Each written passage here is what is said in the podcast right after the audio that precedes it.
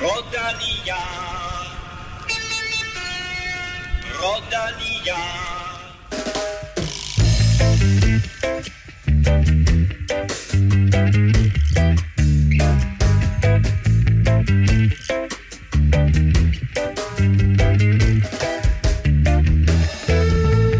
Lørdag begynder årets sidste Grand Tour, når Vuelta a España skydes i gang i byen Burgos. Vi kigger frem mod løbet, de første etaper, og taler naturligvis danskere og favoritter.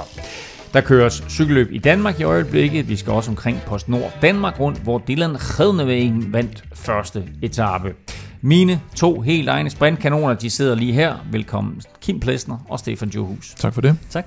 Og uh, Kim, uh, jeg lægger ud med et kort spørgsmål til dig, fordi... ah, fangede den. Ah, du fangede den, ja. fordi du har breaking news som Magnus Kort. Ja, vi i hvert fald øh, kan meddele, at han kører Vuelta i Spanien. Efter du talte han er ikke på den officielle startliste ikke, endnu. de har ikke så mange på den, på den officielle startliste. Traditionen tro EF, der jo altid øh, øh, har en eller anden forkærlighed for at komme sidst ud med deres hold. Øh, men, øh, men han kører den, og øh, er, er klar, og skal køre sig lidt i form måske. Øh, ja, det kan du øh, løfte sløret for øh, meget mere øh, lidt senere. Øh, Stefan, Vuelta España begynder øh, lørdag, og det gør den jo i Burgos, øh, som jo øh, du kommenterede fra øh, under dit øh, lille øh, korte øh, førstegangsophold Ja. øh, på TV2. Hvad kan seerne se frem til? Øhm, jamen altså, det bliver en, øh, det er en enkeltstart. En kort enkeltstart. De starter med, øh, starter inde i katedralen i Burgos, øh, og så tager de lige øh, sådan en, starter lige op af en lille stigning, den som øh, de afsluttede på i, øh, i Burgers, og, og kører videre så. Der bliver klassementet ligesom lagt, og så øh, kommer der et par forsmage på, på bjergene i den første uge allerede. Vi taler meget mere om øh, den første uges etaper i Vuelta a España. Vi skal også omkring Polen rundt, hvor danske Mikkel Honoré faktisk er med frem lige nu i den samlede stilling. Og øh, hvis du vil være sikker på aldrig at gå glip af et afsnit, så husk at abonnere på Villeuropa Podcast, enten på SoundCloud, Spotify, øh, Apple Podcast, eller hvor du nu normalt finder dine podcasts. På den måde, der får du automatisk en notifikation, hver gang vi udgiver en ny episode. Tak til alle, der støtter på tier.dk. Vi har nye kopper i folden, så mm. derfor trækker vi naturligvis lod om en Villeuropa Cup lidt senere i dag. Mit navn er Claus Elming. Du lytter til Villeuropa Podcast Vuelta Special, præsenteret i samarbejde med Odset fra Danske Spil. Vel Europa Podcast præsenteres i samarbejde med Odset fra Danske Licensspil. Husk, at man skal være minimum 18 år og spille med omtanke. Har du brug for hjælp til spilafhængighed, så kontakt Spillemyndighedens hjælpelinje Stop Spillet eller udluk dig via Rufus. Vi optager faktisk denne podcast onsdag, så derfor har vi indtil videre kun set én etape af PostNord Danmark rundt, men allerede på første etape, der fik vi, øh, vel- hvad vil godt øh, til, kan tillade os, Kim, at kalde en drømmeafslutning med de tre store verdensklasse øh, sprinter i direkte duel. De tre til nord. Øh, ja, desværre uden, øh, uden Mørkøv, der, der skulle have kørt lead-out for, for Cavendish der i Esbjerg, hvor han jo kendte afslutningen godt. Han vandt øh, DM for et par år siden, der hvor, hvor ham og Askren kommer sammen hjem. Og øh, så ender det jo med, at øh, Revnevæggen, han... Øh, jeg skal bare sige, at han var rimelig suveræn foran, øh, foran Cavendish og Nit Solo. Jeg er ikke sikker på, at, at Cavendish havde vundet, uanset om Mørkøv havde været Nej. Men øh, det, så havde de da i hvert fald haft en chance, kunne man forestille sig. Ej, han har jo, øh, hvad hedder det, Tønissen også som sidste mand der, ikke? og jeg synes også, det var sådan lidt værd at bemærke, at, at, øh, at Tønissen faktisk slår Mads P. i spurten, selvom han Mm. kører lead-out for, for Kronevæggen. Og, og så ham her, din, øh, din ven, Arvid? Arvid de Klein, han, øh, tidligere rivalrytter, han, øh, han slår Kis Bol spurten. Ja, det men jeg tror, at den spurt i Esbjerg, den handler primært om positionskamp. sidste sving, ikke? Altså, jo, men den kommer jo, man kommer jo ned fra sådan en vej, så drejer du til venstre, op ad sådan en lille bue, og så til højre. Mm. Og så når man først kommer mm. ind på opløbet, der så man også, de var sad på en snor og. Ja. og med et par huller ned igennem. Øh, når man så åbner spurten, og så kommer der sådan nogle bumps med øh, sådan nogle korte sektioner med brosten, som også gør, at, at sådan, spurten bliver ikke sådan helt så rytmisk, eller så, så, mm. så normalt, så man kan se, at da Kronevæggen han slår hullet, så Cavendish holder ham egentlig bare sådan, du ved, men får aldrig rigtig lukket de der to meter, som, øh, som han åbner op, og så var altså, ja, Jeg ved ikke om, om øh, altså det betyder selvfølgelig noget, at han kommer først ind i det sving der, og jeg hørte også efterfølgende, at Kronevæggen havde råbt til Tønæsen, go, go, go, go og simpelthen bare blive ved med at trykke på, trykke mm, på, vi skal mm. først ind i det sving her. Og så tror jeg måske, at selvfølgelig fordi han kommer først ind i sving, og det kender alle, der har siddet på cyklen efter nogen, at det, at er svært lige at være nummer to, altså der mister man trods alt lige lidt. Men jeg tror faktisk, Kronevæggen, han starter stu, øh, spurten lidt tidligere, end, end Cavendish havde forventet. Mm. Ja, det, det så i hvert fald sådan ud. Jeg synes også, den, den var ret lang. Øh, jeg, har også, jeg kan huske, jeg har selv kørt den, øh, den etape også tidligere. Øhm, og øh, jeg husker den egentlig lidt kortere, men, øh, men ja, altså åbner en, en tidlig spurt, der overrasker måske lige Cavendish lidt, som faktisk også er rigtig hurtig på, på accelerationen normalt i hvert fald, ikke? Øhm, det, det, det gør jo bare, at han får åbnet hullet, men man kunne godt se, at Kronevæggen han også øh, han har styr, styrken med, og det hørte vi også inden løbet startede, at øh, han skulle gerne være tilbage på, på toppen igen. Og det er så fedt at se uh, Kronevæggen på det der niveau der, fordi normalt, hvis man vinder en etape eller en spurtetappe i Post Danmark Nord, øh, Post Nord, Danmark rundt hedder det, så er det sådan, nå ja, fint nok, ikke? Men det er altså ham foran Cavendish, foran et solo her, mm. med Case Bull også, mm. ikke? Altså med Mads P, med, med, uh, med Tønissen, ikke? Det er sådan nogle halvhurtige herrer. Og det, jeg synes, der var sjovt, det var, inden vi så den her episode i Polen rundt, øh, hvad hedder det, med, med Kronevæggen, der havde han jo ligesom cementeret sig som den bedste sprinter i verden. Mm. Havde, vi var lige begyndt at vende os til, mm. at det var ham, der var den bedste sprinter i verden. Så har han sin øh, karantæne og lidt en sløv start, øh, hvor at Cavendish så lige kommer ind og, og får en genfødsel, men jeg synes, det var sjovt at se øh, Cavendish øh, 55 sejre øh, i, øh, i Grand Tours. Kronevæggen 5. Mm. Ja. Altså, det, det, det var fandme... Det er også, lidt, men også lidt alders forskel. Jeg skal også sige, altså også 10-12 øh, års alders forskel på dem, ikke? Så, øh, så altså, han kan godt vinde et, et par stykker kroner væggen stadigvæk. Uh, om han nogensinde kommer op på 55, det, det er tvivlsomt. Der er trods alt ikke nogen op i, i, i det leje der. Jeg tror, at Cavendish havde flere, da han var 28. End, uh, end Hvad har kroner væggen? Er han 28? Han er 28 Han har 5. Ja, okay. men jeg troede faktisk, han var yngre, øh, Kronevæggen. Hvor vi slap heller ikke for drama på, øh, på første etape, fordi den forsvarende mester, OL-sølvvinder Niklas Larsen, han var i asfalten, Stefan. Ja, altså øh, man så det jo ikke på tv-billederne, men øh, man kunne læse sig til, at der var en rytter, der var, der var rød ind i Niklas, og øh, det så ud som om, han havde slået sig rimelig, rimelig slemt. Han blev i hvert fald liggende i noget tid, og øh, det lignede også, at han ikke fik lov at fortsætte, jo, fordi han fik ikke lov at køre omgangene inde i Esbjerg, men øh, de har, øh, det, det, jeg har også prøvet det i øvrigt, at øh, man... Øh, de bliver neutraliseret nærmest, eller Ja, man, man får lov at ikke at køre dem, fordi at det bliver for bøvlet, hvis de skal til ja. at lukke folk ind på ruten, øh, hvis, fordi at, så kan de blive, risikere at blive indhentet af, af feltet og sådan noget. Ikke? Så, men heldigvis så fik han lov at fortsætte løbet, og øh, ja, men jeg tror ikke, vi skal regne med Niklas i, i det her som, som sidst. Han er jo forsvarende øh, forsvarende vinder, øh, og, og kører jo med, med et tal på, på ryggen, men man kan godt se, at han sad bare og padlede rundt nede bagerst i feltet, og øh, jeg tror ikke, han er topklar og, og motiveret til Danmark rundt lige nu, øh, efter hans øh, OL-eventyr. Der var altså masser af sølv, eller sølvmedaljer, det var der også, fordi Rasmus Lund var der også, men der var masser af OL-medaljer øh, til stede mm. i, i det hele taget. Øh, også med, med både den, eller hele den, den danske guldduo der med, med Mørkøv og Lasse Normand. Øh, anden etape øh, går fra Ribe til Sønderborg. Den er faktisk i gang øh, i øjeblikket, så den får du resultatet af senere i udsendelsen. Men nu skal vi vise og Altså, det kan godt være, at Kronevæggen han var suveræn, men der er ved at ske en alvorlig udskilning i quizzen. Det står 25-22 til Stefan Kim. What the hell is going on? Ah, men jeg synes også, der har været, øh, der har været lidt med ført hånd, ikke? Ja. Åh, oh, Jamen, det, er vanvittigt, det er vanvittigt, det der. Jeg synes, det har været en fair and square quiz. Stefan har bare... Prøv og vi må også erkende, ja, det er vi må erkende også, skarp, at ja. det har taget os en 3-4 år, Kim, men vi har efterhånden fået Stefan op på et vidensniveau, som berettiger ham til at, at ikke blot sidde her, men jo også være i TV2-studiet. Ja, det er rigtigt. Ikke? Altså, ja, vi har skabt taget, ham. Det taget lidt tid. Vi har skabt ham. Han skylder os Vi har skabt et monster. Ja. ja. Nå, nu skal vi se, hvor skarpt monsteret er. Ja. Nå, Primus Roglic mm. øh, vandt Vuelta a España i 2019. Han mm. gentog sejren i 2020. Mm. Hvis han vinder igen i år, så kan han komme op på tre sejre i træk. Mm. Hvem er den seneste rytter, der vandt Vuelta a España tre år i træk? Mm-hmm. Spørgsmålet forstået? Mm. Du sidder meget, du sidder og smiler lidt, Kim. Jeg kan aldrig gennemskue det smil der. Er det, mm. fordi du er helt væk, eller er det, fordi du har den? Som regel er det, fordi jeg er helt væk, øh, vil jeg sige. Men, Nå, øh, men hvem er den seneste rytter, der har vundet Vuelta a España tre år i træk? Spørgsmålet ja. forstået? Yes. Så har jeg kun én ting til jer to. Og dig, der sidder og lytter med. Lad nu være med at google.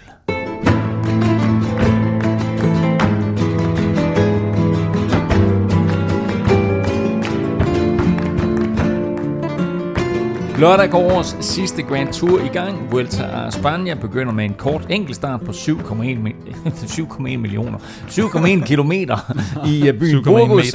Nej, nu, nu stopper det. I byen Burgos. Ja. Og uh, Burgos har netop uh, lagt område og landeveje til etabeløbet Vuelta af Burgos. Rytterne, de burde altså sådan kende gaderne særdeles godt i den nordspanske by. Uh, Stefan, hvem er favorit her? Øhm, jamen altså, for dem, der ikke kender den, så, så starter den lige opad et par kilometer, 2,5 kilometer cirka. Så er der en mellemtid, så kører de ned, og så lidt flat. Den er lige over 7 kilometer, øh, enkeltstarten her. Jeg tror, at Primoz Roglic er noget overraskende, er favorit her, ja. øh, den olympiske mester. Men øh, der er faktisk ikke så mange specialister med i, i Vueltaen i år, så, men jeg tror sådan en som øh, David de la Cruz, øh, som også er gået over at være en klassementsmand, og øh, var tidligere sådan lidt mere enkeltstartspecialist, specialist Øh, han kunne også gøre det rigtig fint på den her. Max Schachmann er også med, øh, som jo altid øh, kører godt nærmest lige meget hvilket øh, terræn, og, og også på enkeltstarterne. Øhm, Rigoberto Urán har jeg sådan lidt svært ved at lure. Øhm, det bliver måske for, der. kort, for kort for ham, ikke? Ja, det kan man sige. Øhm, han, han plejer at gøre det hederligt, øhm, men han kommer også oven på, på, på Tour de France og et hårdt program, så jeg går ud fra, at, at de kører for Hugh Carthy, og han derfor ikke sådan har øhm, altså, så meget brug for at køre en god enkeltstart. Hvad med Magnus? Magnus Kort? Nå ja, Ej, det har jeg slet ikke tænkt over. Magnus Kort. Magnus Kort, øh, som jo har lavet nogle vilde enkeltstarter i, i turen. Ikke? Øh, det er det hele taget nærmest. Han har godt kørt top 3 hjem, Magnus Kort. Det kunne han faktisk godt. Altså nu, nu du siger det. Øh, Hvorfor griner du? Hvad er der nej, nej, men det var den der dansker hat der. Men også fordi... Der var altid podie. Podie, danske podie. Podie, det er ikke podie, ja, det her. Jeg siger men, bare, du ved, at man kigger på det. Askren, podie. Ja. ja.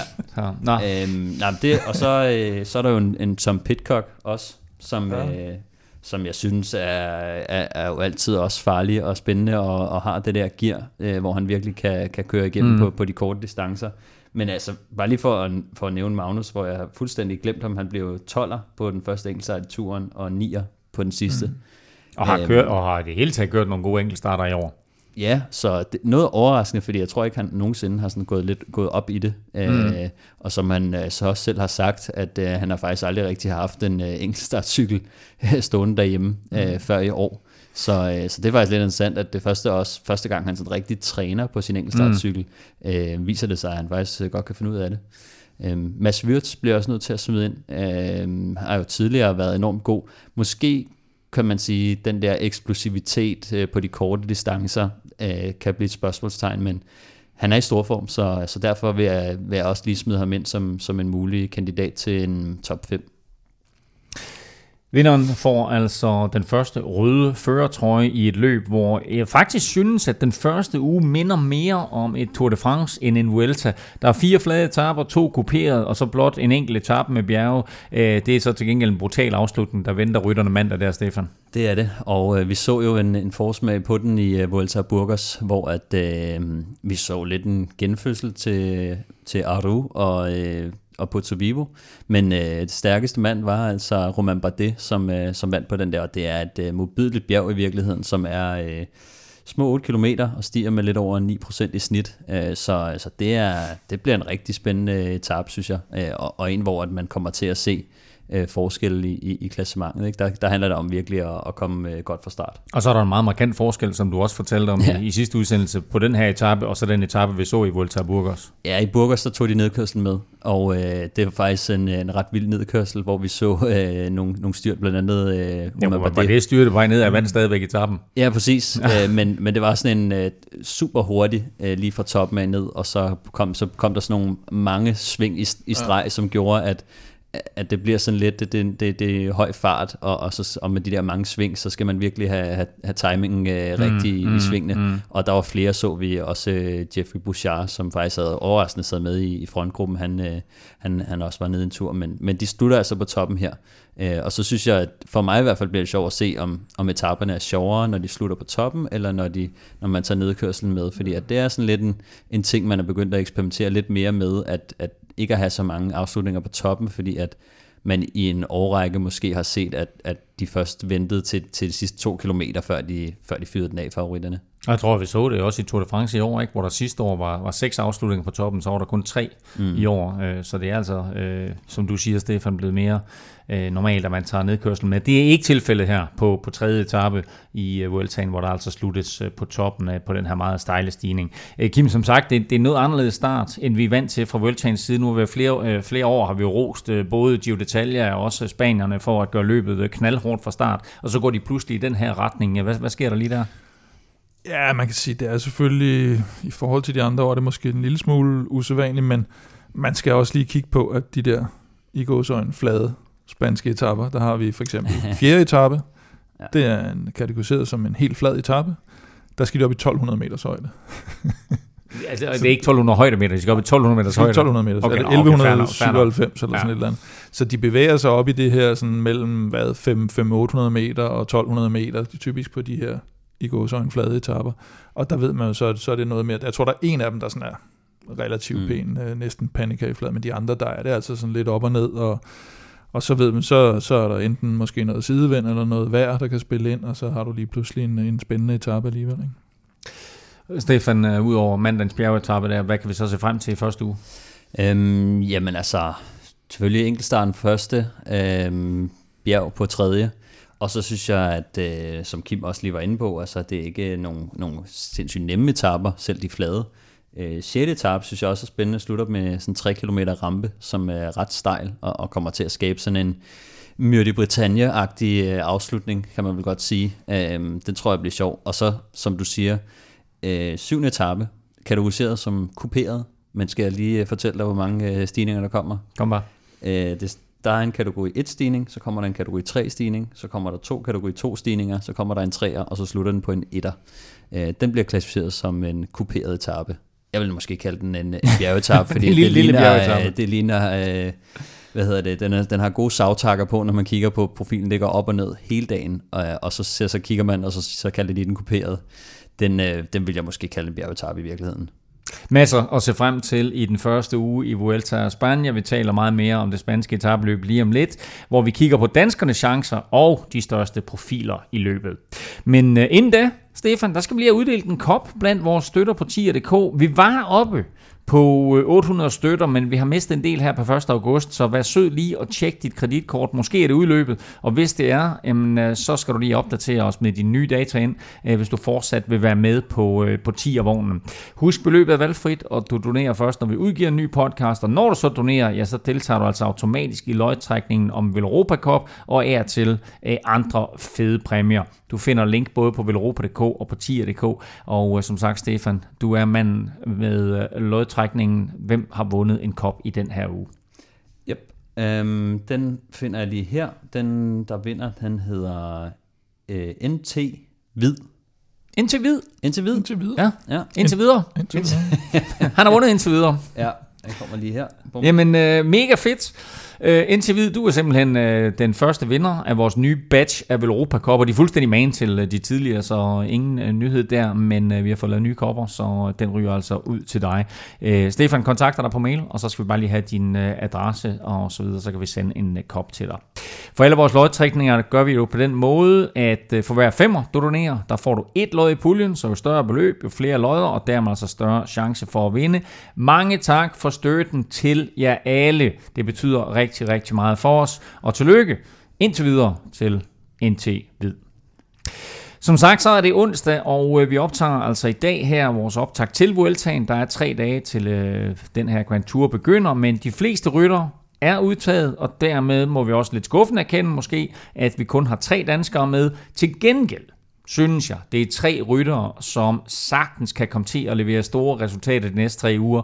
Israel Startup Nation kommer, som nævnt, med Mads Wirtz, EF Education Nipo, som de hedder, øh, har Magnus Kort med, og så kommer Lotto Sudal med Andreas Kron blandt sine otte udvalgte. Øh, Kim, du løftede sløret for lidt tidligere, at Magnus Kort han var med. Han har tidligere vundet etaper i Vueltaen, og jeg synes, at der allerede her i første uge ligger flere etaper til ham. Ja, men jeg tror faktisk, at vi nok skal, skal satse lidt på, på den før omtalte enkeltstart, der jo kun er lige godt 7 km lang, fordi Magnus skrev lidt, at, øh, at formen er sådan set okay, men, men han vil faktisk bruge Vueltaen til at køre sig i form under Vueltaen, og så satser han på at pike til, til VM i Flandern, hvor han forhåbentlig, håber vi nok alle sammen, bliver udtaget i modsætning til OL. det gjorde han i hvert fald selv.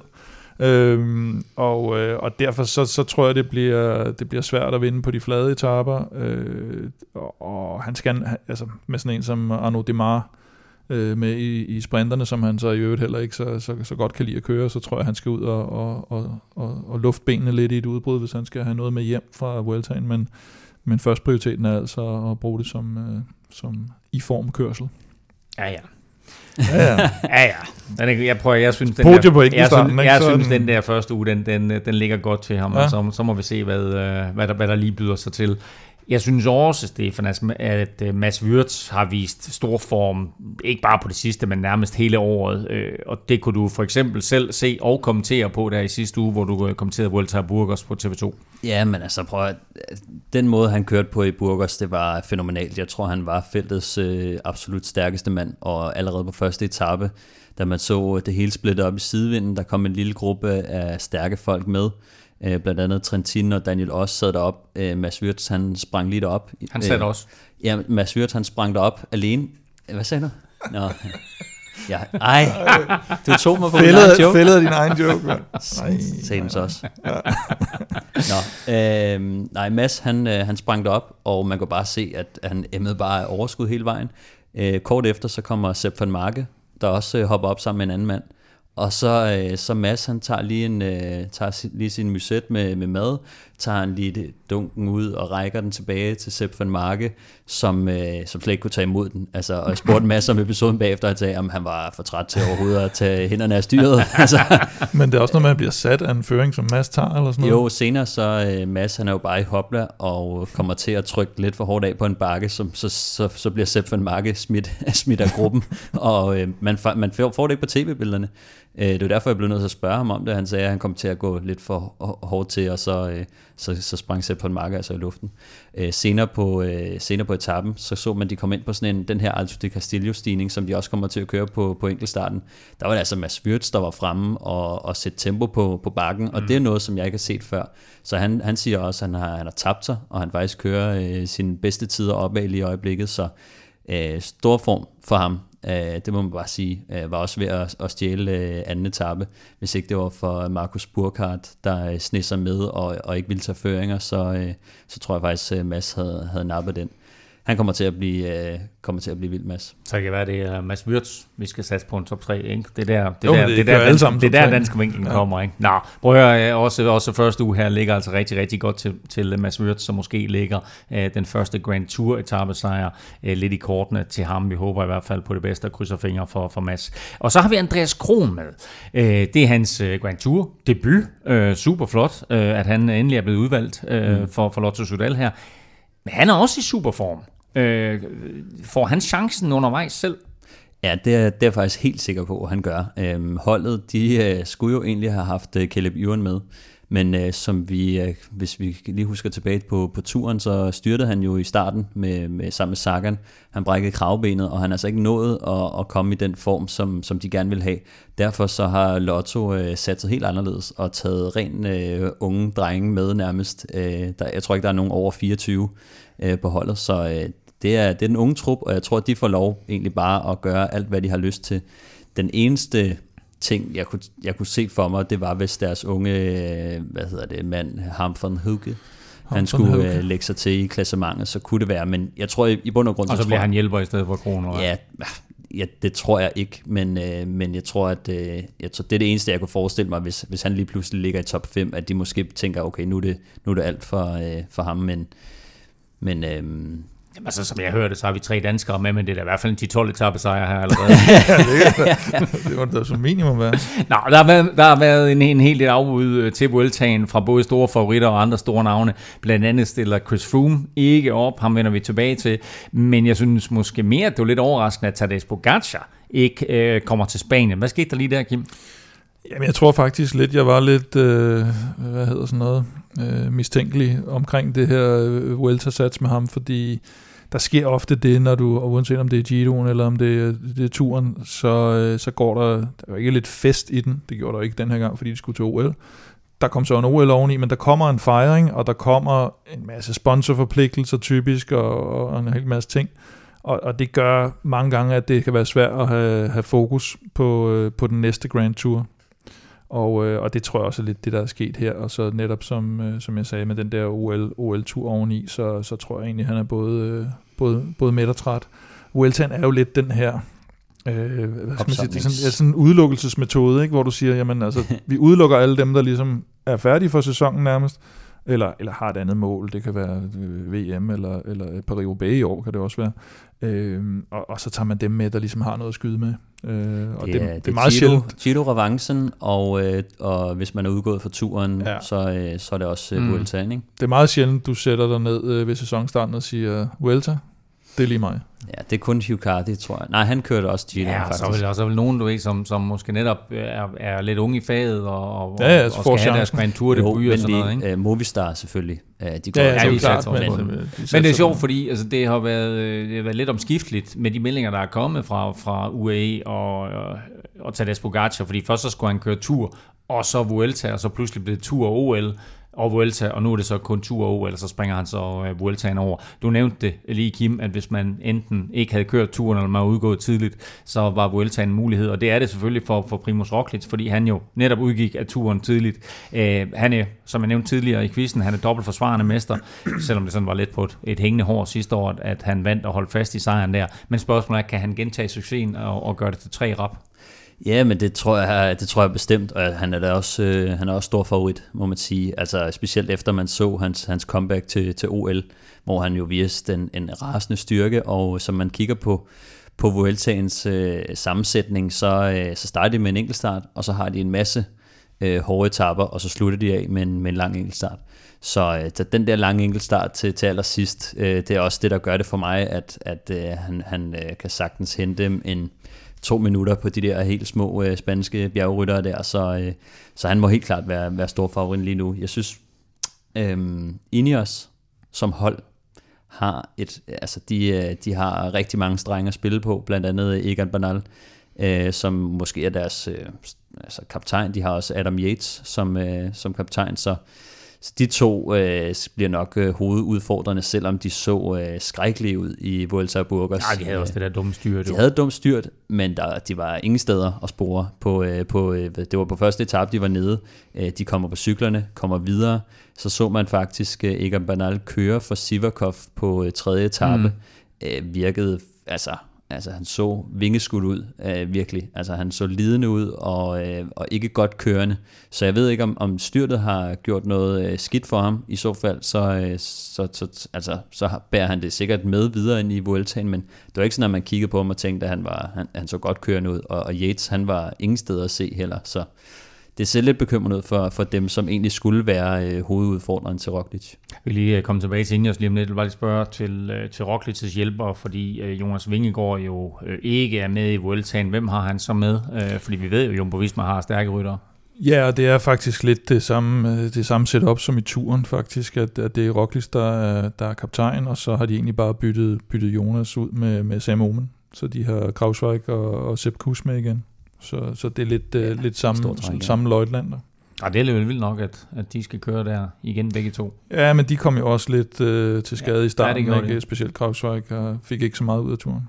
Så, men uh, ingen Wout van Aert, han skal ikke ud og vinde Ah, men ikke han skal have noget Paris-Roubaix eller noget VM, oh, det, VM i Flandern måske.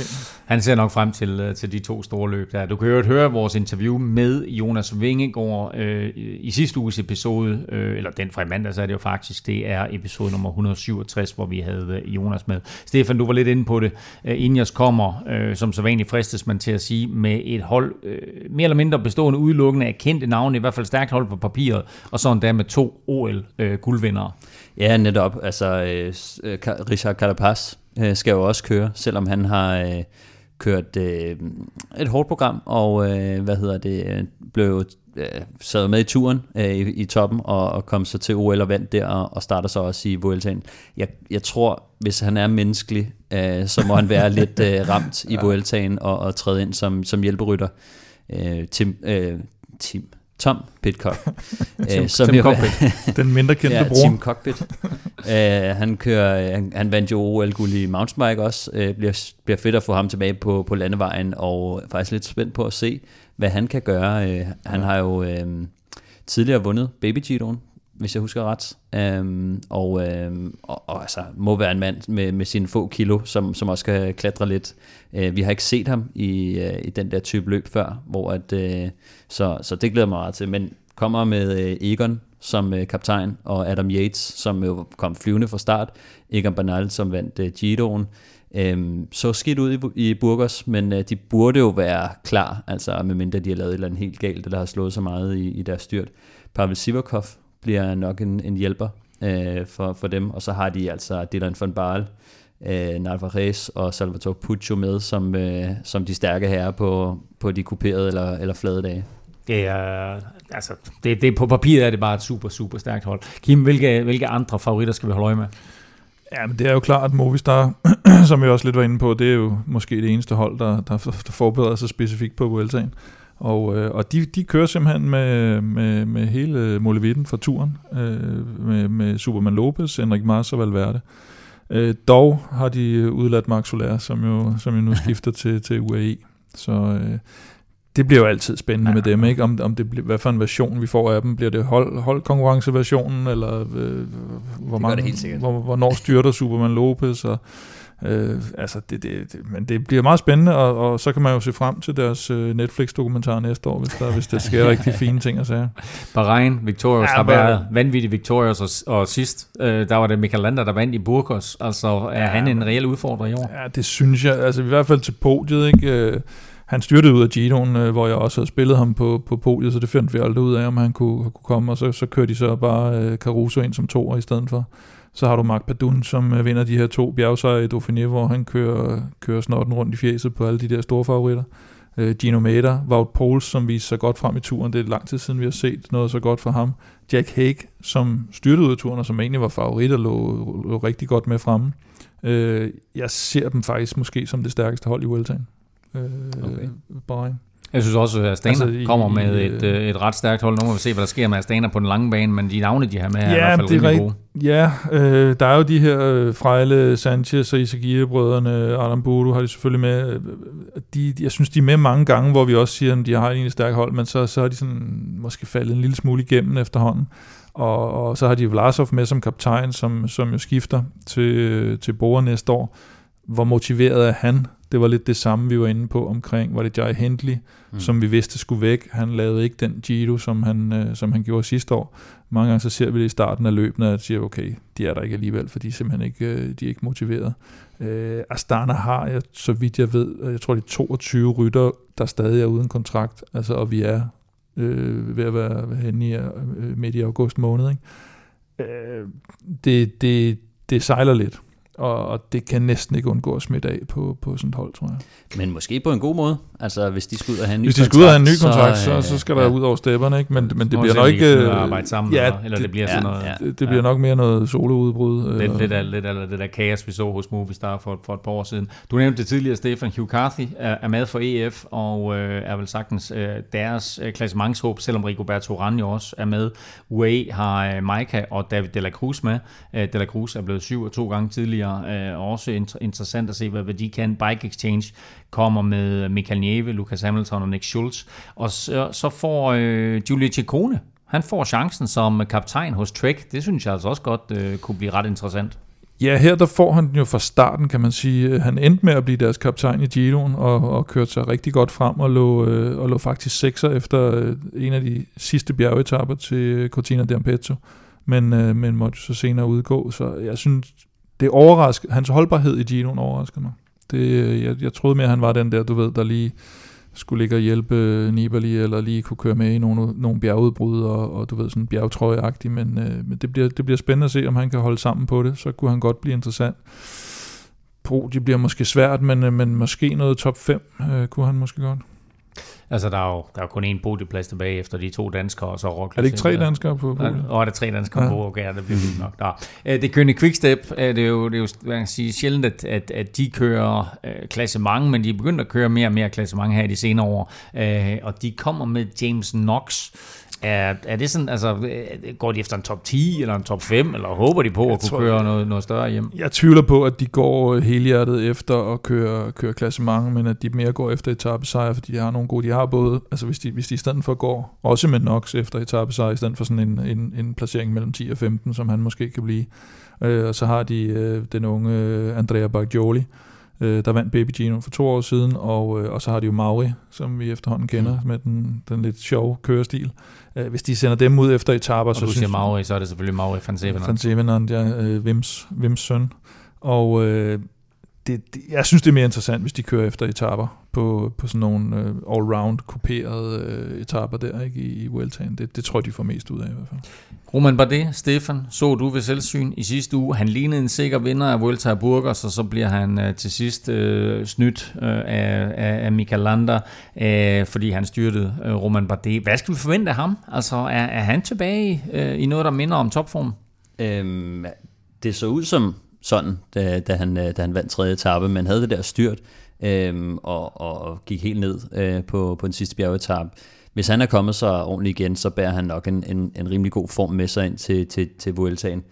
Altså historien er jo, at øh, han kører efter etapper, men øh, jeg synes, at som vi så det i, øh, i Giroen, hvor han alligevel kommer igennem som samlet syver, øh, der var det ikke lige sådan etappesejrene, man så ham gå super meget efter, så jeg tror egentlig lidt, de har sådan en, øh, en dækhistorie, ligesom for at tage, tage presset af ham at øh, måske de har forventet, at, eller sådan ikke ville have, at han skulle gå så hårdt ind på, på det samlede klassement. Men jeg tror altså, at med den form, han havde, øh, så, øh, så ville det være sjovt at, at se, men taber han for meget tid til, øh, til Roglic, eller kan han mærke, at, at den ikke lige er der, så tror jeg bare, at han, han taber tid og går efter etaper. Men som udgangspunkt, så tror jeg, at han, han starter og prøver at se, om han kan holde sig til klassementet. Det er en klassiker med Roman Bardet. Han kører klassement indtil han ikke gør længere.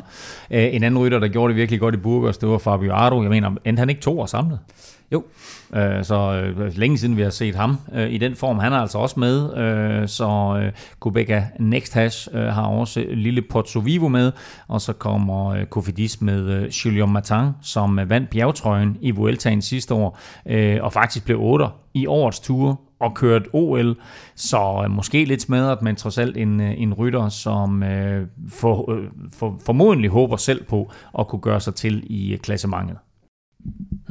er der andre profiler, som seerne kan glæde sig til, Kim?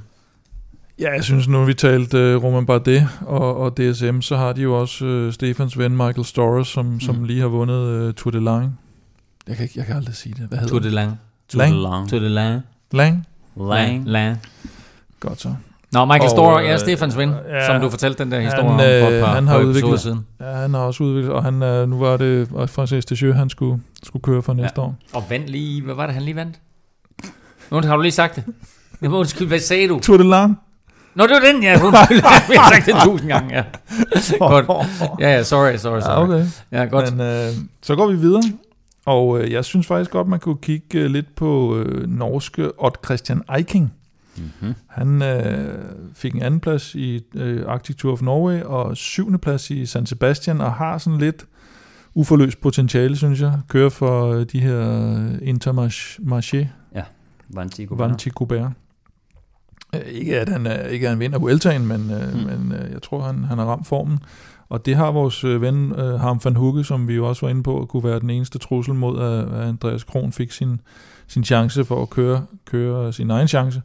Øh, han bliver 11 tidligere år i Paris-Nice og, og bliver toer i Lang. Øh, Tour de Lang? Ja. Men vandt? Jeg tror, det var Michael Storm. Okay, okay. øh, men, øh, men igen, altså ligesom lidt med, med, med Quickstep, altså de får også mere ud af at køre efter etapper øh, fordi han, han, han vinder ikke Vueltaen. Og så var der ham her, den 21-årige østriger, Tobias Beyer, som øh, vi fik, øh, eller som du også fik øh, øjnene op for i, øh, mm. i Burgos fra Alpecin Phoenix. Han bliver altså femmer på den her Picon Blanco etape, øh, som, som Bardet vinder i, øh, Ja. Og så var han der ikke på den sidste, øh, hvad hedder det, hvor Hugh Carthy vinder. Altså, det overrasker mig meget. Altså, han er en sådan lidt, lidt større øh, ja, han rytter, 1,86 eller sådan et eller Det overrasker mig, at han, han lige pludselig var der og kørte rigtig godt på, øh, på, på netop den stigning.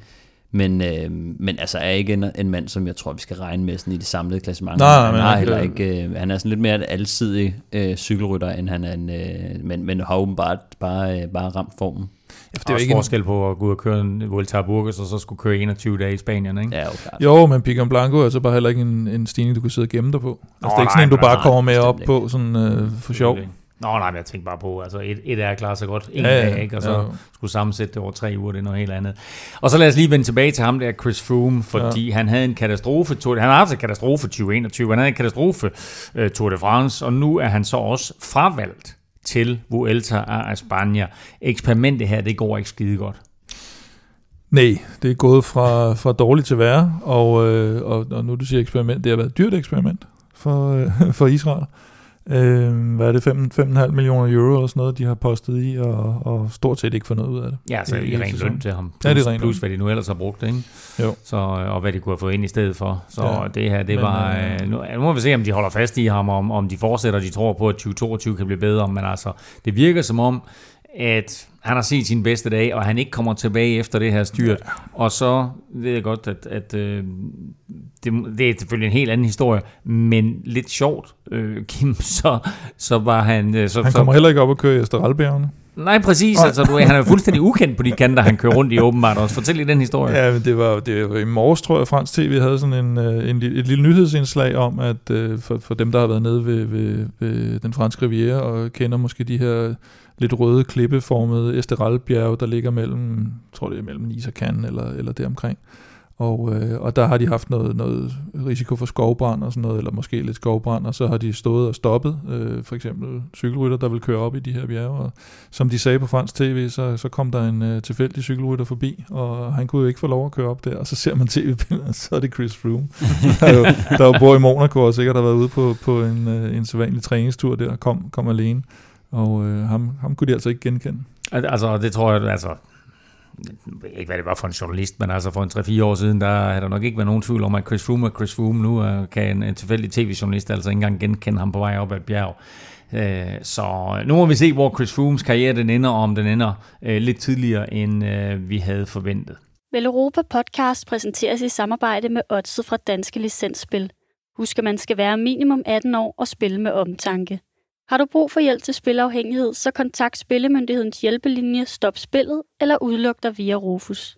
Om lidt får du Spiltips praktisk samarbejde med Odds for Danske Spil, men først skal vi lige omkring de største sprinter i årets Vuelta. Vi har talt favoritter, vi har talt outsider, men vi har ikke rigtig rørt ved de hurtigste folk i feltet. Vi håber selvfølgelig på, at Magnus Kort kan gøre sig gældende undervejs, men uh, som du sagde tidligere, Kim, så er der jo en vis Arno Denar. Denar. Det, det, går fantastisk, det går fantastisk for mig. Så er der en vis Arno Demar med uh, i Vueltaen også. Hvem er sådan de andre hurtigste folk i feltet? Um, vi har en øh, Juan Sebastian Molano, som, uh, som vandt to etapper i, i Burgos.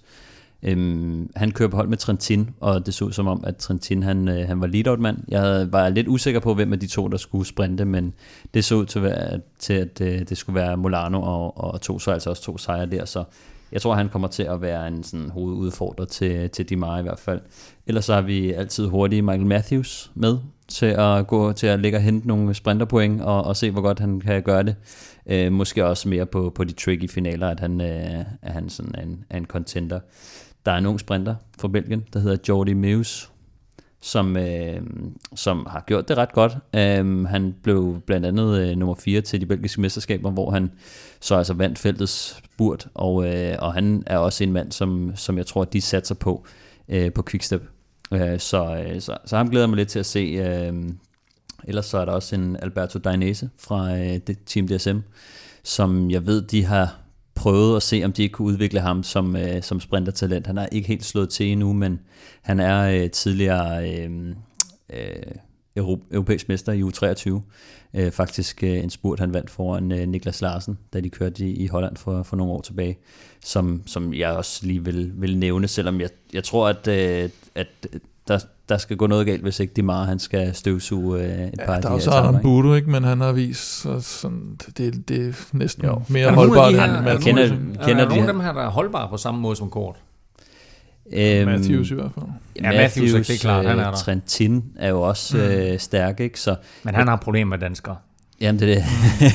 Øhm, um, ja, Adam Budu også, ikke? I, i den Jo, men altså, det, det er nok mere de der lidt mere tricky finaler, øh, Mm. hårde dage, hvor de kommer flat ind og sådan noget. Øh, så, øh, så altså, men, men generelt, de, de, de få dage, som er helt flade, øh, der, øh, der tror jeg mere, at det bliver Dimar, Molano, øh, Jordi Muse, der kommer til at være sådan de, de største navne. Spændende, fordi Roglic selvfølgelig håber at revancere et skidt Tour de France, og det gør Arnaud Demar vel sagtens også. Mm. Øh, helt skidt Tour de France for ham, og måtte udgå tidligt, faldt jo for tidsgrænsen undervejs. Ja. Så han kommer altså også øh, med forholdsvis friske ben her til Vueltaen, og så må vi se om, øh, altså han burde på papiret være den hurtigste mand i, i det her felt, så må vi se, hvad det, hvad det udmyndter sig i.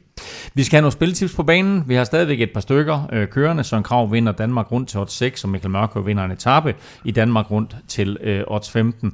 Øh, og Mathias Skelmose ender samlet i top 3 i øh, Danmark rundt. Jeg synes, du skal øh, lytte videre nu her, fordi vi har simpelthen en, en helt igennem vidunderlig breaking news til dig lige om lidt. Men først der får du altså lige nogle spiltips på banen til øh, Vueltaen her. Stefan, vi lægger ud med Velropas vinder.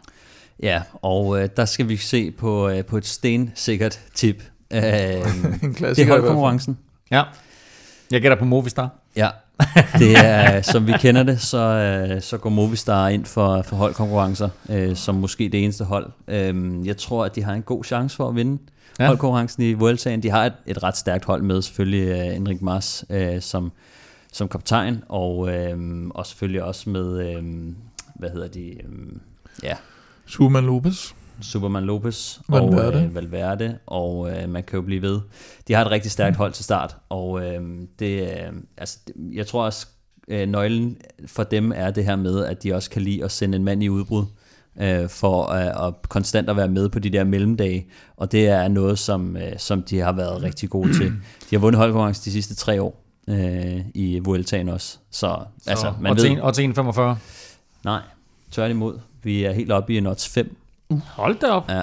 Wow. Ja, det men er det er også, man kan sige, Ineos og Bahrain har nogle gode hold, ikke? Men, men som du siger, især Ineos, de sætter nok ikke så mange folk afsted som regel. Øh, Bahrain kunne måske godt finde på det, fordi de har så mange, altså i bjergene ja. i hvert fald. Jeg tror, det er sådan lidt et, et taktisk smuthul her, fordi at øh, hvis man kigger på holdene, så er det klart, som Kim siger, Bahrain ser rigtig stærk ud, Mm. måske stærkere end Movistar, Ineos på samme måde, men jeg tror ikke, de kommer til at gå efter det på samme Mm. måde som Movistar. Præcis. Så, øh, så det er lidt der, også fidusen nogle gange er. an på, hvordan ens klassementsrytter gør det. Fordi ja. hvis du for eksempel er helt ude af klassementet, så kan du godt sige, okay, så går vi sgu efter holdkonkurrencen. Mm.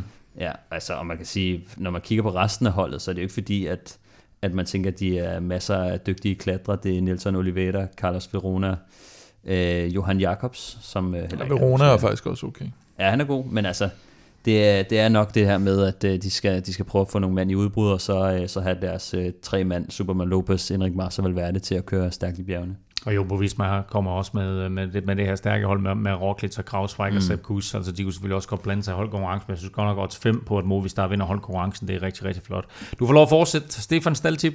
Ja, vi skal have Mads Wirtz. Øh, han kommer til at køre en, en rigtig god Vuelta. Han er... Han ser skarp ud, end jeg nogensinde har set ham, og øh, han kommer til at gå efter nogle etappesejre, og jeg tror, han får en. Øh, det kan man få odds 4 på. Øh, det synes jeg er rigtig pænt, hvis man spiller øh, imod ham, at øh, han ikke vinder en etape, så, øh, så er vi nede i, i 1,2, og den synes jeg skulle blive for fedtet. Ah, den skal man nok holde sig Øh, fra. så hold dig væk fra den, og så snupper han Ja. tager en etape til, til odds 4. Den, øh, Prøv at, der er 21 chancer. Ja. Så øh, det er sgu meget godt. Odds 4 på, at Mads Wirtz han øh, vinder en etape. Plæsners podie, Kim. Jo, men altså, som jeg var inde på tidligere, jeg havde jo Landa i top 3 i Giro. Tror faktisk til nogenlunde samme odds, og nu forsøger vi igen. Øh, Landa sluttede i top 3 i Vueltaen til odds 5. mm. Bum.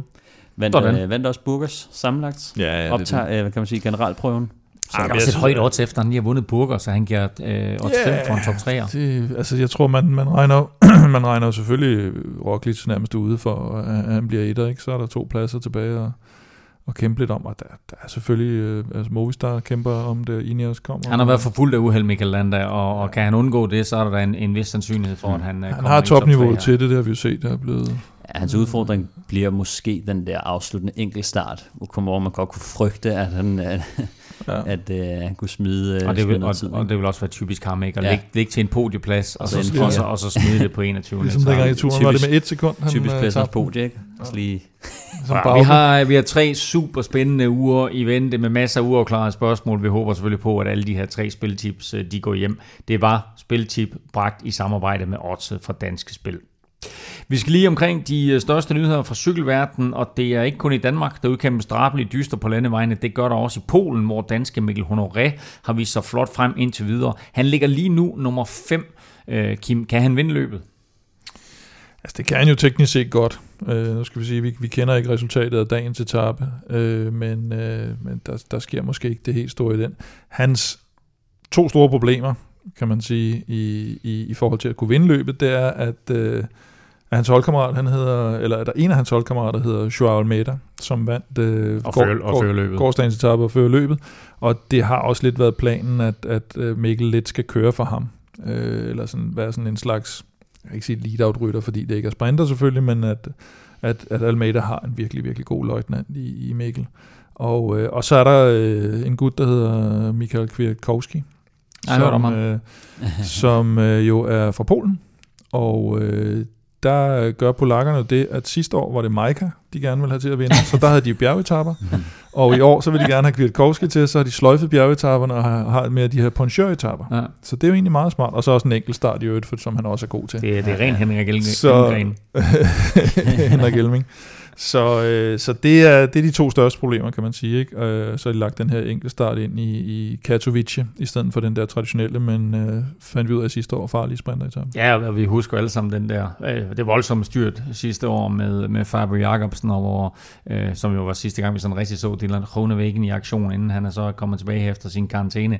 Og selvom det ikke var helt så dramatisk, så måtte øh, Mathias Burkhardt forlade løbet i første etape. Ja, altså han, øh, han havde et slemt styrt, øh, hvor han øh, faldt ned og brækkede øh, hånden, tror jeg det var, øh, flere steder. Øh, så, øh, så han skulle, øh, han skulle ind og, og opereres øh, direkte. Øh, komme ind i, i cykeltøj med, med, med hele monteringen på. Cykelsko. Øh, ind på øh, cykelsko og, og ind på operationsbordet. Øhm, ja, det, det var synd for ham. Han, øh, han, han har fået han kommet igennem første operation, og øh, til anden operation, som han også skal igennem, der, der tror jeg, han, han får lov at stille øh, cykelskoene. Ja, som man siger. Æh, Pascal Ackermann udgik også, ved vi, hvad der skete der? Allerede på første etape, var selvfølgelig en af de, en af de helt store øh, favoritsprinter i det her løb. Jeg fik at vide, at det var sygdom. Okay. Så eller, heldigvis hold, lidt mindre. Heldigvis mindre, mindre eller holdskifte. Ja kan det også være. ja, det, det, også, det er ikke ja. Nå. Løbet det er på øh, syv etaper, der er fire tilbage, inden det altså afsluttes søndag med noget, der ligner en sprinteretappe til Krakow. Øh, Kim, der har også været et par interessante transfer siden sidst. Ja, bekræftet i hvert fald har vi fået øh, George Bennett, som øh, var dagens øh, UAE i går, tror jeg det var. Der har faktisk ikke været Jeg elsker, der er kommet en dagens UAE. Men der er ikke nogen UAE i dag. Jeg Nej, ved, ikke, de, jeg ved ikke, om de er færdige, ja. eller om uh, de skal til at afskedige folk nu. uh, det, må, det må vi finde ud af. Og så kom uh, Esteban Chavez også til, til EF Education. Okay. Uh, det er sådan en, hvor man tænker, det passer egentlig meget godt. Ja, det tænker hvor, jeg Hvor George Bennett til UAE, der tænker man sådan lidt, nej, okay. Så øhm, hans øh, Australiens øh, trøje der, eller nej, New Zealands New Zealand. trøje, eller hvad fanden der den ligner måske lidt øh, den der. Han behøver ikke at skifte. Nej. Øh, og så kom der i dag øh, Tony Gallopang, som øh, skal, hvad kan man sige, tilbage til Trek Sigafredo. Han kørte for dem, dengang de hed Leopard, altså sammen mm, holdorganisation. Og det er efterhånden ved at være, det er små 10 år siden, han kørte der. Har været omkring øh, Lotto og Agideur siden. Så øh, jeg, han er jo sådan en af de der, hvor man tænker, kommer, kommer den nogensinde tilbage, den karriere på, på ret køl, og det, det tror jeg egentlig ikke. Men, alt, øh, alt er gået mod Tony Gallopang ja, de sidste par år her. Det må sige. Ja, og så må vi desværre erkende, at corona ikke er helt færdig med at vise sit grimme ansigt, og Kim, det kan måske endda få indflydelse på årets Vuelta. Ja, i hvert fald så har der har været øh, en, en række tilfælde i, øh, i Portugal rundt hos et par mindre spanske mandskaber, Caja Rural og øh, Øskatel. Og øh, de har simpelthen trukket holdet, og man kan sige, det, det, det kunne jo teknisk set lige så godt ske i, i Vueltaen. Nu har vi været forskånet for det både i Giro og i Tour, øh, og håber selvfølgelig heller ikke, at vi kommer ud for det i, i Vueltaen, men, men vi er jo der, hvor øh, ja, folk har været lidt rundt på ferie og så videre, så, så der er måske lidt større risiko for det nu, øh, hvor der ikke er så mange restriktioner rundt omkring. Øh, og det er selvfølgelig ærgerligt, hvis, hvis et, et løb skal begynde at blive afgjort på sådan nogle ting der. Det, det håber vi virkelig. Vi håber ikke på, at det får indflydelse på, øh, på Vuelta a Spanien, øh, eller at det, der opstår øh, corona. Det er jo så øh, corona ned på de der egne der. Der er selvfølgelig et stykke vej fra Portugal og så til Nordspanien, men, øh, men alligevel øh, lidt ærgerligt, hvis, hvis det bliver tilfældet. Så skal vi som lovet tilbage til PostNord Danmark rundt, og den her super fede breaking news, som jeg øh, teasede for lidt før. For anden etape fra Ribe til Sønderborg er lige slut, og vinder blev verdensmester Mads Pedersen. Og jeg er ligeglad med, at der har været en verdensmester siden. Han er stadigvæk og for evigt verdensmester. Verdensmester Mads Pedersen vinder på stregen i Sønderborg, og det gør han altså ved at slå både Kronevæggen og Nizzolo og Cavendish og alle de andre. Sindssygt flot sejr, Stefan, af Mads Pedersen. Ja, men jeg synes, det var, det var fedt. Altså, man kunne se, hvor hård den her omgang var øh, inde, i, inde i Sønderborg. Det er... Øh, det, er ikke, øh, det, er ikke, det var ikke så lige til, som, øh, som, som vi havde troet. Øh, og øh, og det, jeg kender den præcis den der omgang der, at øh, man, kommer, man kommer op ad bakken ved, ved Dybel Mølle, drejer til venstre og, og kører sådan en, øh, ned ad sådan en sådan bagvej tilbage mod, mod Sønderborg, øh, som også var præget af sidevind, og den er meget hurtig og teknisk øh, Øh, kommer ind i Sønderborg og kommer ind på de her små øh, landsbyveje med, med brosten og rundt og sådan noget. Så, så der blev lud godt ud og, og blev en rigtig hård finale i sidste ende. Og, og så, så trak den også tænder ud op, øh, op mod Dybel Mølle øh, aller sidste gang, hvor at man kunne se, at, at Mads Pedersen han, øh, han åbner spurten tidligt. Han, han sidder faktisk ikke i den bedste situation, men, men kommer bare med, med, med et rigtig godt øh, momentum på men det, det decimerede felt, som du siger, der har været, der har været godt ud. Der sidder måske en, en 50-60 mand max tilbage til sidst der. Mm. Mads sidder hele vejen i sådan 4., 5., 6. position. Mm. Han holder sig til. Han ved, hvornår det rigtige moment er. Og så lidt, som vi har set ham gøre flere gange, så kører han en lang spurt, og han holder den. Og det er altså vildt, at han kan det. Ja, præcis. Altså, jeg tror, igen, så blev det sådan lidt, øh, det, altså, eller igen ved jeg ikke, men, men Quickstep får ikke rigtig øh, samlet tropperne, øh, som de heller ikke gjorde på første etape.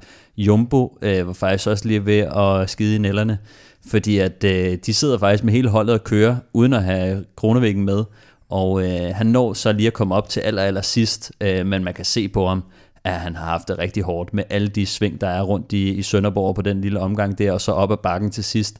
Øh, han sad godt nok og, og bed styret op, op mod stregen. Mads, han, øh, han er jo god til de der øh, hårde mm. øh, afslutninger, og kommer bare med det der øh, lille overraskelsesangreb og, og gør spurten længere. Godt set, fordi at man kan se, at øh, Kronevæggen han er rigtig presset og gerne ja. vil køre spurten så kort som muligt. Så har vi den her lille fejde med, øh, de ligger og, med og og, øh, og Nit Solo, som jo øh, sætter efter Mads og øh, man kan godt se, at de har faktisk lidt svært ved at, øh, ved at hente, hente Mads tilbage. Så ser det ud som om, de måske er ved at have, have krogen i ham. Men så kan man se Nit Solo, der sidder ude i vinden. Han, øh, han søger ind mod øh, kronevæggen, som sidder på hjul af, af Mads Petersen. Og det tror jeg, fordi han kan se, at den her den bliver rigtig tæt. Han vil gerne lige ind og have den der lille smule læ øh, fra Mads, som han nu kan få så kommer han til at, at, at ramme kronevæggen, og så, øh, så ødelægger de faktisk lidt spurten for hinanden.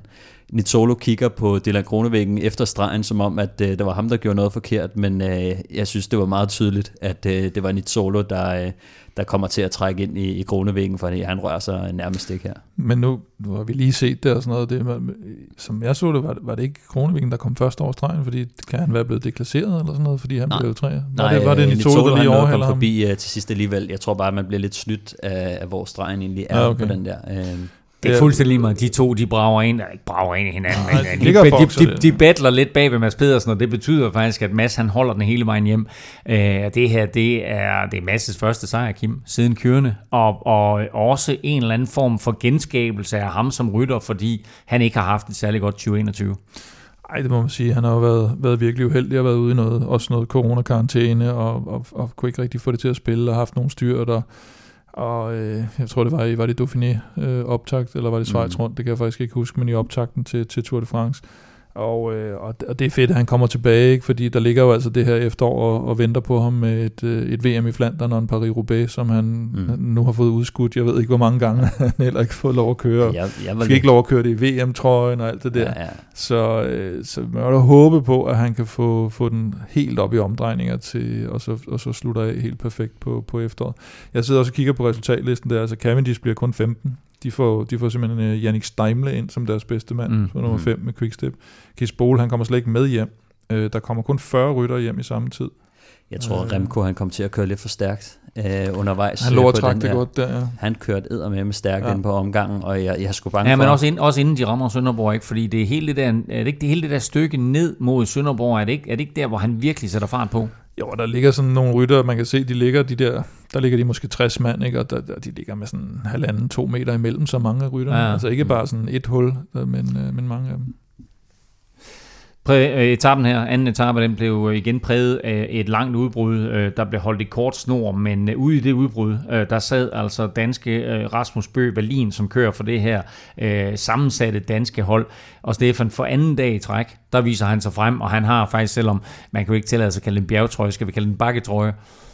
Ja, altså han, øh, han har jo taget den på, øh, på dagens etape, øhm, og han var også i udbrud i går, hvor man kunne se, at øh, han kørte altså voldsomt stærkt øh, og fortsatte altså alene, og, og øh, det, øh, det, det, det var virkelig godt kørt. Han ser, han ser flyvende ud, til trods for, at øh, kan man sige, hans ambitioner om at blive, øh, blive øh, World Tour rytter måske er, er, er knækket lidt efter, at han sådan han, øh, han, han har rykket lidt ned. Uh, han har jo tidligere været et, et stort talent, der støvsugede rigtig mange øh, af de her øh, danske A-løb, og kom ind på, på rival som, øh, som Pro Conti, og, og så knækkede nakken en lille smule. Øh, fedt at se, at, at han stadig holder den kørende.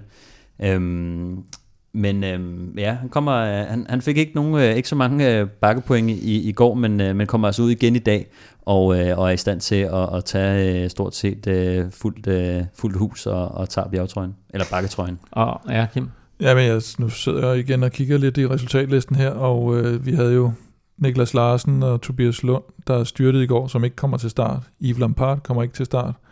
Martin Toft Madsen gennemfører ikke. Christoffer Var, Halvorsen. Niklas var ikke til start i dag? Nej. Det, og jeg skrev med Niklas i går aftes, så der, der, der skrev han, at han var klar til i dag. Ja. Wow, det er vildt. Okay, og Rasmus Lund holder heller ikke. Nej, Tobias Lund. Tobias Lund, ja. Tobias Lund, okay. Og Christoffer Halvorsen, der er Uno X's øh, sprinter, kan vi jo godt kalde ham for, og, og så Martin Toft selvfølgelig enkeltstarts specialisten, og så Lasse Normand, han bliver næst sidst i dag. Ah, det er ikke sikkert, fordi der står der 81 rytter i mål, de må vel næsten være flere, med. men han er i hvert fald 5 minutter efter. Øh, så den, den slæver også lidt på, men han kører jo også for, for Nizzolo og ligger og, og, og trækker øh, i feltet, så, så det er hans opgave der. Okay, jamen der må der være sket ting og sager derude i dag, siden at der er en, en, en, altså fire rytter, der ikke starter, og yderligere fire, som, som udgår efter i dag. Jamen jeg kan da se, øh, Rasmus Lund, han er også udgået øh, i dag, så han er altså ude af, af, af, af løbet. Nå, han er der. Det er Hestbæk, der, øh, der for, forvirrer mig. Præcis. Mellemnavnet. Stillingen, den samlede stilling efter to etaper, det er, at uh, Dylan Krønevæggen, han fortsat fører løbet. Det gør han med 4 sekunder ned til Nizzolo, og så med Mads Pedersen uh, på 6 sekunder efter den førende rytter, og så Mark Cavendish 8 sekunder efter. Uh, så ligger der en helt stak ryttere 16 sekunder efter, blandt andet Mathias Skelmose Jensen, som uh, vi havde med i studiet her for et par uger siden, eller for ja, to udsendelser siden mm. er det, og som jo nok er en af de ryttere, Stefan, som vi har store forhåbninger til, og som jo også nok kigger frem mod den her etape i morgen, kongeetappen fra Tønder til Vejle. Hvad bliver det mm. for en etape? Jamen, det bliver jo nøgleetappen i Danmark rundt, som vi kender den. Øh, den, den hårdeste etape på, på programmet. Den er 218 km lang, har øh, hvad hedder det, 2100 højdemeter, så, øh, så de kommer altså op og ned. Når jeg siger 2100 højdemeter i, i Danmark, så, øh, så, så er det ret meget. Altså, det er jo nogen, som, som man kender det fra, øh, fra, fra Frankrig, Italien og sådan nogle løb. Øh, det kommer til at gå op og ned øh, hele dagen.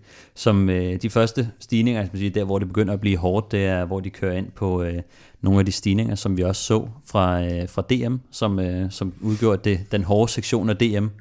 Øh, bakker som Blue Horse og øh, Tørskenbakken, velkendte bakker i kan man sige, danske folkemunde. Men øh, lige inden de kommer ind i den her, på den her kendte rundstrækning i Vejle, så, øh, så kommer de også ud på en ny stigning, der hedder Højengård. Øh, undskyld. De, øh, de kommer igennem øh, Østengård og øh, Christian Wintersvej, som også er berygtet. Og så inden de kommer ind på, på omgang for alvor, der, øh, der skal de op ad en, en ny bakke, som øh, i hvert fald i PostNord, øh, hvad hedder det, rute, historie, øh, Højen, Højen Skovvej, som, øh, som også skulle være lidt, lidt over en kilometer og 8% i snit, så, så også en, øh, en, en rimelig hård stigning. Når de kommer ind på omgangen ind i Vejle, så, øh, så er der altså tre omgange inde på, øh, på Kidesvej, og øh, den skal de altså passere fire gange over Kidesvej, hvis man ikke kender den øh, legendariske stigning, som ikke er så, øh, så lang i virkeligheden. Øh, den føles lang, når man kører den, fordi at den stiger... Altså, 400 meter eller noget i den retning. Ja, ja, altså det, det, det er faktisk, den, altså den føles meget, meget længere, end det, end det man er, når mm. man ser, øh, at den kun er en 500 meter eller, eller sådan noget lignende, ikke? 450 eller sådan noget. Det er så vanvittigt, fordi hvis man har kørt der, man kommer ind af sådan en, en helt øh, flad vej, og så drejer man lidt afhængig af, om man kommer fra højre eller venstre selvfølgelig, men så drejer man til højre, og så, så stiger den lige op i himlen med det samme, så der skal ja. man altså sidde i det rigtige gear. Det, det gør de her drenge selvfølgelig også, men jeg kan huske første gang, jeg kørte nu, der får man et chok, når man lige rammer ind på ja. den. Nej, men det, det, der er nogen, der glemmer det. Jeg så, tror jeg, var det sidste, det var så i 2019, hvor man så blandt andet øh, Julius Johansen, ikke? han glemte at, øh, at skifte gear, da de, øh, da de mm. kom rundt. Fordi man kommer jo ned ad bakken, ja. Øh, ja, og, og så flyver man lige ned, og så skal man altså 180 grader øh, rundt og, og ind på Kidesvej, ikke? og så stiger den jo med de her øh, 19 procent, øh, så øh, den er, og jeg tror maksimalt op til 21 procent på, på Kidesvej. Øh, super fed øh, afslutning egentlig, og, og jeg tror øh, med det felt, vi ser øh, i år, Øhm, så, øh, så, så bliver det spændende. Mathias Skelmose, Søren Krav, mm. andre gode danske navne. Men lad os lige prøve at tage den der, fordi jeg hørte Mads P. sige inden første etape, at han øh, var kommet til Danmark for at vinde Danmark rundt. Øh, du, bland, du nævnte ham ikke i sidste uge blandt favoritterne til at vinde. Øh, er, har han kørt sig selv ind nu her med den sejr i dag også øh, blandt favoritterne? Øhm, jeg vil sige øh, ja. Altså, øh, han... Øh, han, han er jo en af favoritterne, det må, det må man sige. Og øh, jeg tror, jeg har glemt lidt, at øh, han faktisk har vundet Vejletappen tidligere. Øh, men altså, det er, det er nogle år tilbage. Det, det er tilbage i 2017, hvor, øh, hvor Mads P. altså vandt øh, Vejletappen. Og på Snor Danmark Rundt samlet, mener jeg, ikke? Mm. Jo, og øh, altså, det, det er bare noget tid siden, 2017 efterhånden. Mm. Øh, Mads, han er også en anden type rytter nu. Og det er det, som, det, som, som min pointe lidt er. Altså, han er blevet lidt tungere, øh, hurtigere rytter på, på stregen, som, som vi begyndte at, at kende ham som. Ikke? Øh, tidligere der var han altså lidt, lidt mindre og, øh, og lidt mere øh, hurtig på, på bakkerne, men jeg vil sige, Massi i stor form, øh, så, så er han farlig, men de senere par år, der har han, øh, der har han altså haft det svært på bakkerne. Men vi skal også nu Øh, I 2017, der vinder han foran Valgren, øh, som jo var også en, en, en rigtig øh, verdensklasse rytter på det tidspunkt. Men så er det sådan noget Lennart Hofstede, Rasmus Guldhammer, Peter Wening, Fabien Grelier og Marco Minard og Alexander Kamp. ikke noget, rytter, ikke? ikke noget altså... rundt om de rytter, men i forhold til Remco, Søren Krav, øh, hvem vi ellers har øh, øh, liggende. for en sags skyld. Ja, så, så, så tror jeg niveauet opad er i hvert fald øh, alt andet lige på papiret højere. Vi har en, øh, også, du har jo også hos Trek, altså Julian Bernard, Altså, som jo ja, ligger ja, men, og nærmest kan øh, køre efter bjergetrøje ja, Tour de France. Ja, ja, ja, jeg er helt enig om, at, øh, at øh, feltet i år er stærkere, end, end vi har set tidligere, og ja. det, det, det gør selvfølgelig også, at, at, at det bliver lidt sværere. Det bliver sværere for de hurtige folk at sidde ja. med. Altså også Niklas Larsen sad også super godt med, ikke? og det tvivler jeg også på, han, eller det gør han, han så ikke i år, ude. ude. men uanset om han havde kørt, så, så havde han heller ikke ja. kunne sidde med frem. Altså, jeg tror også, hvad var det i 2019, der så vi Rasmus Kvade lige pludselig ja. være med os, hvilket også var, var en overraskelse, ikke? men i år lige et, øh, et, øh, et, et, et hak bedre med, med nogle flere internationale profiler. Rigtig, rigtig mange dygtige rytter med i årets uh, Tour, de, Tour of Denmark, tror jeg det hedder på internationalt. Nalsk. Og øh, har du muligheden for at øh, gå ud og, og se etappen i morgen, der altså køres fra Tønder til Vejle, så gør i det. Øh, og så kommer rytterne altså til Sjælland, øh, skal køre derop omkring øh, Kalundborg Holbæk området øh, fredag, og så altså den her afsluttende enkeltstart på Frederiksberg på lørdag. Du kan jo følge hele PostNord Danmark rundt på DR øh, hele ugen. Vi har allerede fået en dansk vinder i dag, men som om det ikke er nok, så skal vi nu have fundet en dansk vinder mere, denne gang i quizzen. Så hvem bliver dagens vinder? Bliver det Kim Plesner, eller bliver det Stefan Djurhus? Spørgsmålet var, hvem er den seneste rytter, der har vundet tre udgaver af Vuelta a España i træk? Og Kim, du har serveretten. Vil du svare først, eller vil du overlade det til Stefan? Nej, jeg må nok hellere tage den jo. Han ja. er jo on fire. Will Grigg derovre. øhm, ja, altså jeg har jo en eller anden idé om, som jeg husker det, så er der en rytter, der har vundet Vueltaen tre gange, men ikke i træk senere end ham, jeg tænker på. Hvilket jeg håber. Mm. Og ham, jeg tænker på, mener jeg faktisk har vundet Vueltaen fire gange, men de tre af dem i træk. Ja. Og så tror jeg faktisk også, der er en, der har vundet tre gange i træk før ham. Ham er jeg sikker på, har vundet tre Okay. gange i træk. Kommer der et navn på et tidspunkt? Ja, ja. Mit navn, som er den midterste, Ja. med fire sejre. Ja. Her er de tre i træk. Ja, tak. Roberto Eras. Det er fremragende bud. Det håber sige. jeg virkelig, Det er ja. et virkelig, virkelig fremragende bud. Ja, Stefan, har du et bud også? ja, det var faktisk også mit bud. Ja. Øhm, så hvis jeg skal tage noget andet end det, så, øhm, så er det Tony Rumminger. Tony Rumminger. Det er også et godt bud. Hvorfor lige Tony Rumminger? Øh, fordi jeg mener, han har vundet tre gange, Ja, det er som meget, Kim plejer at sige. meget, meget, meget god pointe. Ja. Øh, Men, Han vandt det tre øh, gange i træk. Men Det så, øh, så tænker jeg, at øh, Roberto Herrera måske har været ude i noget, hvor han har fået taget nogle, nogle sejre fra sig. Det eller tror jeg nemlig ikke, han gjorde. Nej, han burde nej, have fået det. Nå, prøv at høre. Øh, I er super skarpe begge to. Øh, Roberto Eras vandt i 2004, han vandt i 2003, og i 2002 blev nummer to.